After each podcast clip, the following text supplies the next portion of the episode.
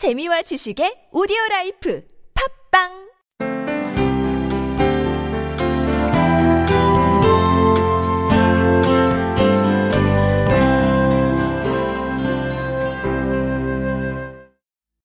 오늘 여러분하고 나눌 말씀은 어, 구약의 요나서라고 하는 말씀입니다. 요나서. 뭐 이 요나를 처음 들어보는 분도 계시겠지만 한번 자막을 따라서 오늘 요나서 얘기를 통해서 어, 은혜의 대추격전이라는 제목으로 한번 같이 말씀을 나누고자 합니다.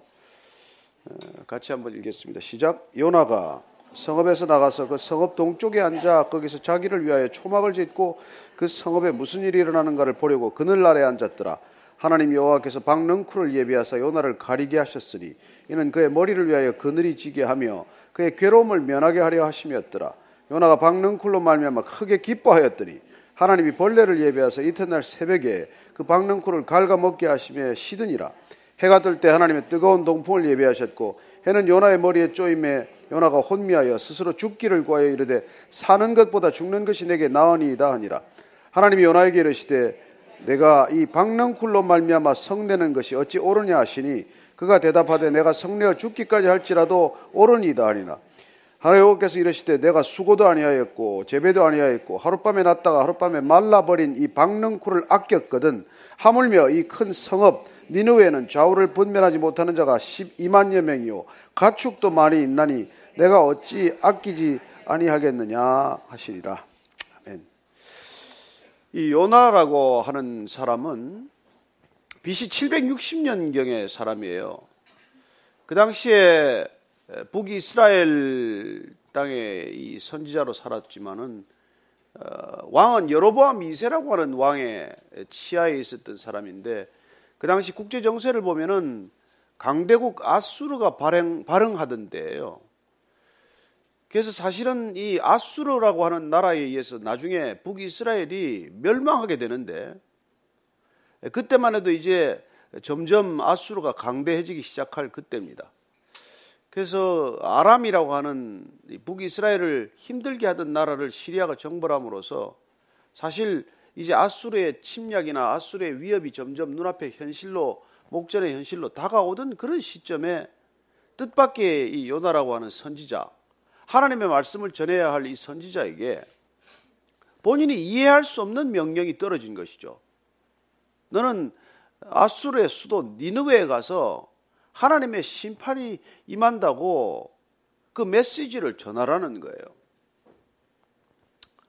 가령 지금 뭐 이렇게 서울 땅에 들어와서 한국 땅이 뭐 앞으로 금년 연말까지 정말 망하게 생겼다. 그런 메시지를 전하라 그러면 누가 감히 그런 걸 전할 수 있겠습니까? 사실 얼마나 큰 부담이겠어요. 더더군다나 이 아수르라고 하는 나라가 번연히 북이스라엘을 괴롭힐 나라가 분명하고 앞으로 침공이 눈에 보이듯이 이렇게 눈앞에 드러나 있는데 그 목전의 위협이 현실화되고 있는데 그 나라를 향해서 복음을 전해라. 그 나라를 위해서 가서 내가 그 나라를 회개시키지 않겠냐. 그런 명령을 들었을 때 그 요나의 심정이 어떻겠냐는 것이죠. 그래서 그는 그 명령을 듣자 말자 나는 못합니다. 하나님이 아무리 그렇게 명령을 하셔도 저는 가고 싶지 않습니다. 그래서 그는 하나님이 니누웨로 가라고 그러는데 니느웨와 정반대되는 다시스라는 곳으로 가기로 결심을 해요. 하나님이 니느웨로 가라고 그랬는데 거기는 적국의 수도이니까 저는 제 눈에 흙 들어오기 전까지는 아수르 사람들이 회개하고 아수르 사람들이 하나님께로 돌아오는 꼴은 못 봅니다. 그러고는 가라고 하는 정반대 방향으로 가기로 결정을 해요. 그래서 그는 지금 이제 다시스라는 곳으로 가기 위해서 배를 타러 요빠라는 항구로 가게 돼요. 지금 요빠는 요새 그 이스라엘을 가면은 텔라비브라고 하는 항구가 있는데 거기가 지금 현재 그 과거에 요빠라고 하는 항구예요. 거기서 이제 지중해로 나가는 배들이 쭉 전부 출항을 하는 곳이죠. 다시스라고 하는 곳은 타르테스스라고 해서 그 당시에는 스페인의 그 이 항구로 알려져 있습니다. 그래서 여러분들이 혹시 뭐 그 지중해 지도를 좀 아시겠지만은 짐작이 가겠지만은 이스라엘이라고 하는 땅에 테라비브 항구에서 그 당시로서는 지중해 제일 서쪽 끝자락에 있는 스페인의 다시스라는 항구까지 간다면은 그 당시로서는 그게 세계 전부였기 때문에 그야말로 땅 끝까지 도망을 가는 그런 격이 되는 것이죠. 그래서 이 요나가 나는 땅 끝까지 도망을 가는 한이 있더라도 니노에는 안 가겠습니다. 예를 들어서 우리 보고 저보고 뭐, 뭐 저는 그렇게 일본을 미워하진 않지만 일본에 가서 좀 일본 사람들에게 좀 돌아오라고 복음을 전해라. 그럼 제가 뭐 하여튼 제가 아프리카를 가는 한이 있더라도 일본은 못 가겠습니다. 그렇게 대답한 거나 마찬가지란 말이에요. 다른 사람은 몰라도 일본 사람들은 주님께 돌아오면 안 됩니다.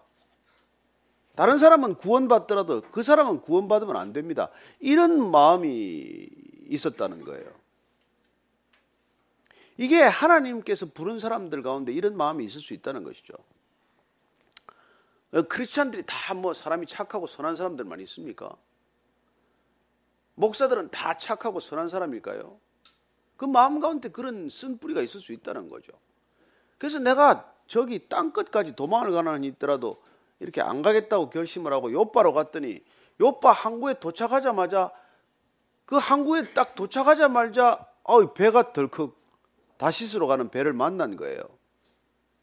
여러분 이 대목이 중요합니다. 하나님의 뜻과 정반대로 가더라도 일이 척척 풀릴 때가 있어요. 하나님의 뜻과 다른데 하나님이 가라고 하지 말라는 가라고 하는 방향과 정반대로 갔는데 아니 일이 순풍에 돛단 듯이 척척 풀릴 때가 있단 말이에요. 그런데 그게 복입니까? 복이 아니에요. 여러분 하나님의 뜻과 정반대로 가서 일이 풀리는 건 그게 복이 아니라는 말이에요. 노름방에 가서 돈이 잘 따지는 게 복입니까? 여러분 노름방에 가서 돈을 쫄딱 빨리 털리는 게 낫지 돈을 자꾸 따면 문제가 심각해져요. 술집에 앉았는데 나는 술이 안 취합니다. 여러분 술값만 많이 나오고 뭐 좋을 게 뭐 있어요. 빨리 취하는 게 낫지.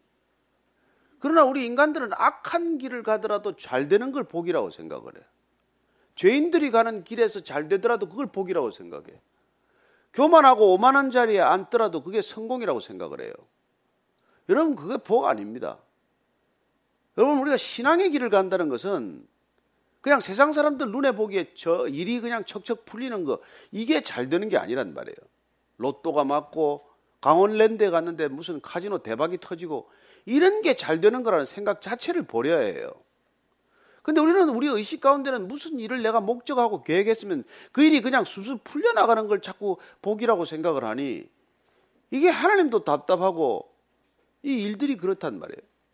그래서 뭐 이 배를 덜컥 보자마자 타고는 다시스로 출발했는데 이 지중해라는 데가 여러분 그렇게 만만치 않은 그 바다예요. 그러니 이제 태풍을 만나게 됐는데 이 요나는 배 제일 밑창에 내려가서 자고 있어요. 그랬더니 선장이 하나님의 사람이라는 걸 알고 와서 깨웁니다. 제발 너희들도 너희들 신한테 기도 좀 해라. 우리도 우리 신한테 기도하겠지만 지금 배가 빠지게 생겼으니 너도 잠만 자지 말고 기도 좀 해라. 이런 얘기를 듣는 거예요. 어쩌면 여러분 불신자들한테 요새 크리스찬들이 이런 비난을 받는 거예요. 제발 하나님 좀 똑바로 믿어라. 마찬가지 아닙니까? 이 선장이 무슨 하나님을 믿는 사람도 아닌데 하나님의 선지자라고 하는 사람이 이 배가 빠지게 생겼는데 기도는 안 하고 배 밑창에 들어가서 지금 굴굴 잠을 자고 앉았으니 그 잠자는 자를 깨워가지고 제발 기도 좀 하라고 그러는 거예요. 자, 그러다가 배가 점점 더 하도가 거칠어지자 그 당시만 하더라도 그러면 이 배, 배가 이 바람을 가라앉히려면 누가 재물이 되어야 할 것인가? 옛날에 그 심청전을 보면은 왜 심청이 인당수에 빠져 죽듯이 누가 하나 빠져 죽어야 문제가 끝날 거 아니겠어요? 그런 생각들을 가진 시대니까 자 제비 뽑기를 해보자. 누구 때문에 이 배가 이렇게 풍랑이 있냐? 여러분 그 제비 뽑기 얘기가 나왔을 때 요나 가슴이 철렁하지 않았겠어요? 본인은 알지 않습니까? 본인은 무슨 일이 지금 일어나고 있는지 대충 알 거 아니에요. 그래서 제비 뽑아보니까 뭐 당연히 걸리죠. 요나가 당첨된 거죠. 배는 순풍을 만난 듯이 만나서 타고 왔지만 그러나 덜컥 해서 이제 뭐 선장 이하 선원들이 그를 바다에 빠뜨렸단 말이에요. 그랬더니 여러분들 요나 얘기를 읽어보면 알겠지만은 뭐 고래같이 큰 물고기가 와서 그를 덥석 삼킨 거예요. 그래서 그는 그 뱃속에서 물고기 뱃속에서 사흘 동안 기도하고 죽은 듯이 지내는 시간을 갖게 됩니다. 근데 기적같이 그 물고기가 그를 육지로 데려와서 묵지에다 토해 놓는 바람에 그가 살아났다는 거예요. 다시 두 번째 음성을 듣고 그는 다시 니노에로 가라는 얘기를 듣고 이제는 할 수 없이 이제 순종하는 거죠. 여러분 한 번 하라고 그럴 때 하면 좋은데 꼭 사람들이 야단 맞고 당할 만큼 당하고 손해 볼 만큼 보고 꼭 그렇게 얘기를 길을 저기 또 접어드는 사람들이 있어요. 저는 여러분들이 혹시 하나님의 음성이 들리면 그냥 한 번에 순종하게 되기를 바랍니다. 꼭 뺏길 거 다 뺏기고 야단 맞을 거 다 맞고 하는 것보다는 그냥 하는 게 낫지 않아요. 그래서 강도들이 되게 칼을 들이댈 때 너 찔리고 된노 올때 그냥 줄래 할 때 그냥 주는 게 우리가 현명한 거 아니에요? 이왕 뺏길 건데 제가 이번에도 뭐 미국 갔다 와 보니까 그 가서 뭐 이렇게 강도 당한 얘기를 듣는데 꼭 주차장에서 당하더라고요. 집에 들어와서 차 가라지에 차 넣다가 그냥 뒤에다가 이렇게 그냥 예, 차가운 총구가 닿는데요. 그러면 돈 달라 그러면 그냥 그냥 그냥 있는 대로 줘야죠 그때. 그때 싸우다가 그 총 맞아 죽으면 돈 몇백 불 그 안 뺏길려다가 목숨 잃는 거 아니에요. 그래서 여러분들은 이게 상황 판단이 빨라야 돼요. 내가 거절한다고 될 일인가? 아니면 그냥 그냥 그냥 그냥 해달라는 대로 해줘야 될 일인가? 그 이번에는 이제, 이제 드디어 할 수 없이 이제 요나가 가요. 그래서 니노의 수도 그 아수르의 수도 니노에라는 성을 가게 됩니다. 가서 그는 이제 하나님께서 하라는 말씀을 전해요. 니네들이 회개 안 하면은 앞으로 40일 있다가 이거 망하게 생겼다. 근데 이 사람들이 혹시나 회개하고 돌아올까 봐서 큰 소리도 안 해요. 작은 소리로 하는 거예요. 니네들 그렇게 회개 안 하면 큰일 나. 크게 외쳐야 되는데 크게 외치지 않고 그렇게 조용조용하게 얘기를 하는 거예요. 사흘 길을 돌아다녀야 되는데 그냥 잽싸게 한낮을 그냥 하고는 농땡이 치는 거예요. 여러분 이렇게 이 선지자라고 하더라도 하나님의 말씀을 안다고 하더라도 인간은 이렇게 속이 좁은 사람들이에요. 풀리지 않는 그런 분노가 있으면은 그 아무리 하나님이 뭐라 그래도 이게 귀에 안 들어오고 제대로 안 되는 것이죠. 그래서 이 하나님께서 오히려 이 요나를 지금 어떻게 다뤄야 될지가 그냥 숙제가 된 거예요. 그래서 오늘 우리가 잠깐 읽은 이 본문은 하나님께서 이 요나를 어떻게 바꾸시느냐, 요나를 어떻게 일깨우시느냐, 이 요나라고 하는 선지자를 어떻게 다루시느냐는 걸 우리가 오늘 보게 되는 거예요. 자, 우리가 다시 이 시점에서 왜 하나님은 요나라는 사람을 택했냐는 것이죠. 요나가 아니면 니누에를 못 구합니까? 무슨 일인지 하나님께서는 요나를 자꾸 니누에 보내고 싶어 해요. 하나님이 요나 없이 일 못한다면 그건 하나님도 아니죠. 그렇다면은 하나님께서 왜 요나를 통해서 니누에를 구원하시고자 하는 이 계획을 우리가 분명히 알아야 된다면은 그 이유는 하나님께서 요나를 택하셨다는 거예요. 하나님께서 요나를 쓰시기로 결정했다는 거예요. 여러분, 하나님은 본인이 결정할 수 있는 분이에요. 본인이 선택할 수 있는 분입니다. 근데 우리는 하나님한테 이렇게 말해요. 왜 납니까? 왜 하필 나여야 됩니까? 여러분, 왜 나여야 합니까? 라고 따지고 질문하는 것은 토기장이한테 컵이 대, 대드는 거나 마찬가지예요. 나를 왜 이렇게 컵으로 만드셨습니까? 나를 큰 저기 저기 항아리로 만들어 주시지 왜 조그만한 이 컵으로 나를 만드셨습니까? 그렇게 따지는 거나 마찬가지란 말이에요. 왜 나를 뭐 저기 삼성전자의 회장으로 만들어 주지 않고 구멍가게 세븐일레븐 주인으로 만드셨습니까? 여기 인생의 질문이 이게 끝이 없어요. 내가 세븐일레븐이라도 하나 가게를 잘 경영하는 것이 기쁨이 되면 문제가 없는데 왜 나는 삼성전자나 현대자동차 같은 기업의 체어맨이나 CEO를 안 해주시고 왜 나는 이걸 내가 해야 됩니까? 라고 묻는 거나 그 모든 질문의 본질은 똑같아요. 왜 나는 이런 남편을 만나겠습니까? 왜 나한테는 이런 자녀들을 주십니까? 왜 저 집에 있는 저기 이 저기 저 잘생긴 키 1m 85cm짜리 아들을 안 주고 65cm짜리 아들을 주십니다. 마찬가지 아니에요. 저는 제 아내하고 지금 30년 이상 결혼 생활에서 잘 살고 있는데 어느 날 어, 이렇게 말하는 거예요. 나 당신이 그렇게 키가 작은 줄 몰랐다는 거예요. 아니 본인이 키나 크면서 그런 얘기를 하면 내가 그냥 그냥 듣고 있겠는데 그래도 제가 자기보다 10cm나 큰데 왜 이렇게 당신은 작냐는 거예요. 이런 질문들은 여러분 제일 바보 같은 질문이에요. 저는 여러분들이 그냥 주어진 대로 살게 되기를 바랍니다. 눈이 좀 찢어지면 찢어진 대로 살면 되지 그걸 왜 또 깊습니까? 저는 정말 우리 인생에 풀리지 않는 의문들을 가지고 살아가는 수없이 많은 사람들을 보지만 저는 하나님이 계신다는 걸 믿으면요.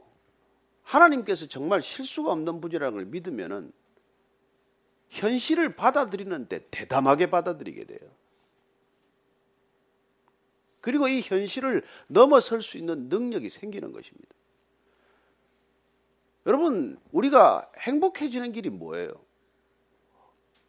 없는 걸 가지고자 하는 사람들이 있는가 하면 있는 것에 만족하는 길이 있잖아요. 저는 여러분들이 없는 것, 남이 안 가진 것을 끊임없이 갖기 위해서 애를 쓰는 그런 정말 악순환의 삶이 아니라 내게 주어진 것, 내가 가지고 있는 것, 거기에 만족하는 그런 지혜로운 삶이 되기를 바랍니다. 여러분, 경제학에 두 가지가 있어요. 하나는 재화를 끝없이 만들어내고 생산해서 국부를 늘리는 길이에요. 그게 인간이 선택한 길이에요. 인류가 선택한 길입니다. 그래서 오늘날 인류는 지금 이런 물질 문명의 시대를 만들어 놓았습니다. 결과는 어떻습니까? 결과는 너무나 비참하지 않아요? 제가 2주 동안 미국 갔다 오면서 정말 돌아오고 싶지 않더라고요. 가면 또 황사 때문에, 또 미세먼지 때문에, 아니 숨을 쉬는 게 고통스러운데 이게 얼마나 고통스러운 일이에요. 저는 우리 인간의 문명이 언제까지 더 갈지는 모르겠어요. 그러나 우리가 선택한 인간의 물질 문명의 길은 끊임없이 부족을 탐욕을 채우는 문명의 길을 택했기 때문에 돌이킬 수 없는 되돌릴 수 없는 이런 인간의 오염과 재난의 길로 접어든 것이죠. 만약에 우리가 가진 것으로 만족할 수 있는 세상을 만들었다면 이런 이런 이런 고통스러운 길은 택하지 않았을 것입니다. 제가 이런 말할 자격도 없는 게 아침마다 여기 아침에 오기 위해서 제 몸무게가 60 몇 킬로 되는 이 몸무게를 끌고 오려고 매일 1톤이 넘는 차를 끌고 나오잖아요. 그게 우리가 선택한 길이에요. 그리고 우리는 어쩌면 끊임없이 우리 자신을 충족시키기 위해서 우리는 진정 이 길이 바른 길인지 아닌지를 생각하는 버릇을 잊어버렸어요. 그리고 이 요나처럼 우리는 지극히 하나님을 안다고 하면서도 하나님을 따른다고 하면서도 자기 중심적인 삶의 방식이나 사고 방식을 버리지 못하는 거예요. 그래서 하나님께서 답답하니까 그 니누의 성읍이 햇볕이 쨍쨍 쪼이는데 박넝쿨을 하나 하나님께서 이제 심어서 이렇게 자라게 하는 거예요. 하나님이 요나를 가르치기 위해서 요나 내가 받은 은혜가 얼마나 큰데 그걸 잊었느냐를 가르치기 위해서 실물 교육을 하기로 한 거예요. 그래서 하나님께서 박넝쿨을 자라게 했더니 이 박넝쿨 밑에 초가를 짓고 이 햇빛을 피하는 거예요. 그랬다가 그걸 하룻밤새 말라 죽게 만들었더니 벌레가 갉아먹고 말라, 말라 죽게 했더니 요나가 어떻게 투정을 부리냐면은 내가 도저히 못 살겠습니다. 더워서 못 살겠습니다. 나는 죽겠습니다. 차라리 죽게 해주십시오. 그런 투정을 부리는 거예요.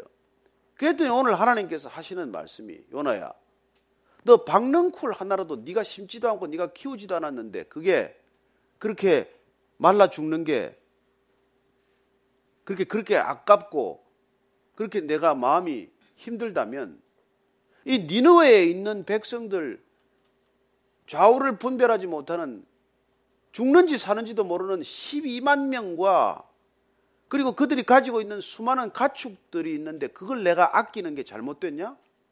이런 말씀을 해주시는 거예요.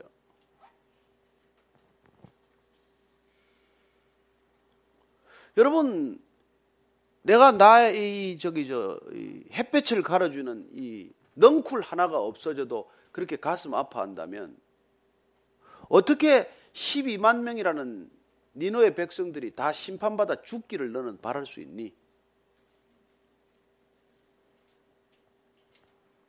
우리가 일본에 지진이 나고 에콰도르에 또 지진이 났어요. 어쩌면 우리는 뭐 내 감기가 더 중해서 남의 뭐 암이 더 신경을 우리가 안 쓰고 사는 사람들 아닙니까? 그래서 우리가 뭐 그냥 먹고 사는데 지장이 없다면 저쪽에 지진이 나든 무슨 뭐 이쪽에 해일이 나건 별 관심이 없어요. 그러나 하나님의 입장은 그게 아니란 말이에요. 내가 피부가 가려워서 그 피부가 그렇게 아깝고 그렇게 아프다면 지구 반대편에서 죽어가는 사람들의 저 모습을 보고 내가 가슴 아파하지 않겠니? 그런 걸 질문하는 것이죠. 오늘 이 말씀 요나 얘기를 통해서 하나님께서는 동일하게 우리가 오늘 믿음을 지녔다는 사람들에게 얘기하고 있는 것입니다. 요나는 안 믿는 사람이 아니에요. 하나님을 모르는 사람이 아닙니다. 하나님을 안다는 사람들은 어떻게 살아야 하느냐는 것이죠. 이 요나서를 쓰일 즈음에 이스라엘 백성들은 정말 지극히 자기 중심적인 백성들이에요. 이스라엘 백성밖에 모르는 사람들이에요. 왜냐하면 이스라엘을 벗어난 땅에 있는 사람들은 다 이방인이라고 부르고 이방인들은 다 인간 취급을 안 했으니까. 그러니까 그런데 살았던 이 요나는 니노의 백성 12만 명이 죽건 어쨌건 눈 하나 깜짝 안 하는 사람들이에요. 그런 백성들을 하나님의 백성이라고 할 수 있겠어요? 그래서 여러분 구약은 신약과 다르지 않아요. 성경은 처음부터 끝까지 구원에 관한 얘기예요. 구원이란 처음부터 끝까지 회복시킨다는 얘기예요. 하나님은 이 땅 전체, 이 땅에 사는 모든 백성들을 다 구원하시고 싶어 하시고, 다 회복시키시고 싶어 하시지, 여기 베이직 교회 나오는 성도들만 구원하고 싶어 하지 않아요. 교회 다니는 사람들만 구원하고 싶어 하지 않아요. 한국 땅에 있는 사람들만 다 구원하고 싶어 하지 않아요. 북한 땅에서 숨죽여 기도하는 사람들, 북한 땅에 주일이지만은 마음껏 찬양하지 못하는 사람들, IS 때문에 단 한 번도 제대로 이렇게 예배 드릴 수 없는 저거 이라크에 있는 모술이나 그 건너에 있는 이런 중동 땅에서 지금 죽어가는 핍박받는 사람들을 주님께서는 구원하고 계시고자 하는 것이죠. 오늘 이 얘기의 결론은 그렇습니다. 우리는 정말 저부터 그렇죠. 뭐 저 자신이 제일 중요하죠. 그래서 다른 사람들이 눈에 안 보이는 거예요. 그러나 정말 우리가 하나님을 알아간다는 것, 구원받은 백성으로 살아간다는 것, 그리고 하나님께서 먼저 우리를 부르셨다는 것, 그것은 그야말로 말할 수 없는 은혜의 사건이지만 그 은혜는 반드시 흘러가야 한다고 하는 것입니다.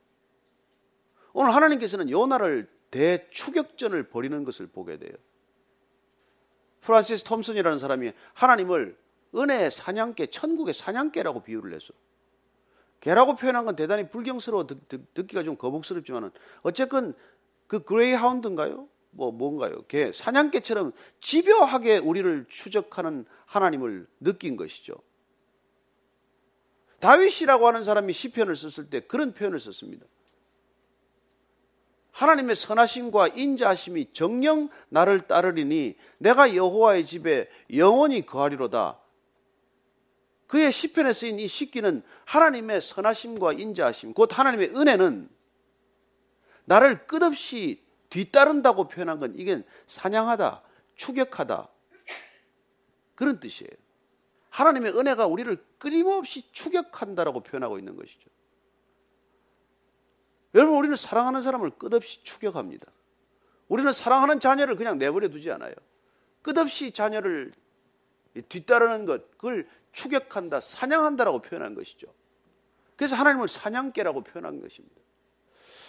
저는 하나님께서 요나를 끝없이 추격하고 끝없이 포기하지 않고 끝없이 그를 붙들어서 은혜의 통로 삼으시는 은혜.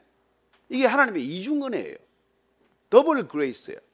우리를 택한 것도 은혜인데 우리를 통해서 그 은혜가 또 흘러가도록 함으로써 이중의 은혜를 우리에게 주시고자 하는 거예요. 그래서 우리가 은혜 받은 자로 사는 길은 딱 한 가지 우리에게 임한 은혜가 우리에게 막혀서 우리에게 가로막혀서 더 이상 흘러가지 않는 그런 존재가 되기를 원하신다는 거예요. 그게 하나님의 은혜의 추격자로서의 특성입니다. 그래서 그가 우리가 은혜 받은 자로 산다는 것은 우리에게 임한 이 놀라운 은혜, 우리에게 주신 이 수많은 축복, 이런 것들이 우리 안에 갇혀서 더 이상 흘러가지 않고 멈추는 것이 아니라 우리를 통해서 계속해서 끝없이 흘러가기를 바라시기 때문에 하나님은 우리 같은 사람들에게 이중적인 은혜를 허락하신다는 것이죠. 그런 은혜를 맛보지 않으시겠습니까? 여러분을 통해서 하나님의 주신 은혜가 또 흘러가는 은혜. 여러분을 통해서 또다시 누군가가 은혜를 받는 은혜. 여러분을 통해서 누군가 하나님을 모르는 사람들이 하나님께 돌아오는 은혜. 이 은혜까지 누리는 저와 여러분이 되기를 바랍니다. 우리가 먼저 구원받은 것으로 만족하지 않고 이 구원의 은혜가 하나님께서 끝없이 우리를 사냥개가 추적하듯 그렇게 추격해서 우리를 놓치지 않고 우리를 구하셨다면은 그렇게 구원받고 우리가 구원받고 우리가 생명을 받고 우리가 은혜를 받은 것을 우리를 통해서 누군가에게 반드시 흘려보내는 그런 아름다운 은혜의 통로가 되기를 축원합니다. 그런 하나님의 이중적 은혜, 그런 은혜를 여러분들이 깨닫기 시작하면 이 땅에 있는 모든 분들이 다 우리의 형제요, 우리의 자매요, 우리의 가족들이어서 어느 한 사람 버릴 사람이 없는 것이죠. 우리는 오늘 이 교회가 전체 들어오는 헌금을 에콰도르로 보내기로 결정했어요. 거기 뭐 우리가 아는 친척이 있습니까? 뭐 그쪽에서 달라고 요청을 합니까? 그쪽에서 무슨 뭐 우리에게 무슨 뭐 뭐 뭐 뭘 뭐 부담을 주는 게 있습니까? 아니요. 그냥 우리가 값없이 받았고 우리가 받은 은혜가 있기 때문에 누군가 도움이 필요한 곳이 있다면은 누군가 재난을 겪고 고통받는 곳이 있다면은 그렇게 흘러가야 되지 않지 않겠습니까? 푸름의 병원이라는 게 문을 열었더라고요. 어린아이들 그렇게 도움이 필요한 의료의 손길이 필요한 그 푸름의 뭐 이렇게 그 병원이라는 게 그냥 몇 사람들 현이라 현 비롯해 가지고 몇 사람들이 이렇게 그 도네이션 받기 시작을 해서 그렇게 엄청난 어, 병원이 어린이 전문 병원이 생겼어요. 저희들이 그런 병원도 조금씩 돕기를 뭐 이렇게 소망합니다만은 어쨌건 그 병원 그게 누군가 은혜를 받았기 때문에 그 은혜가 이 어린이들에게도 필요하다고 해서 흘러간 흔적이 그런 병원이 된 것이죠.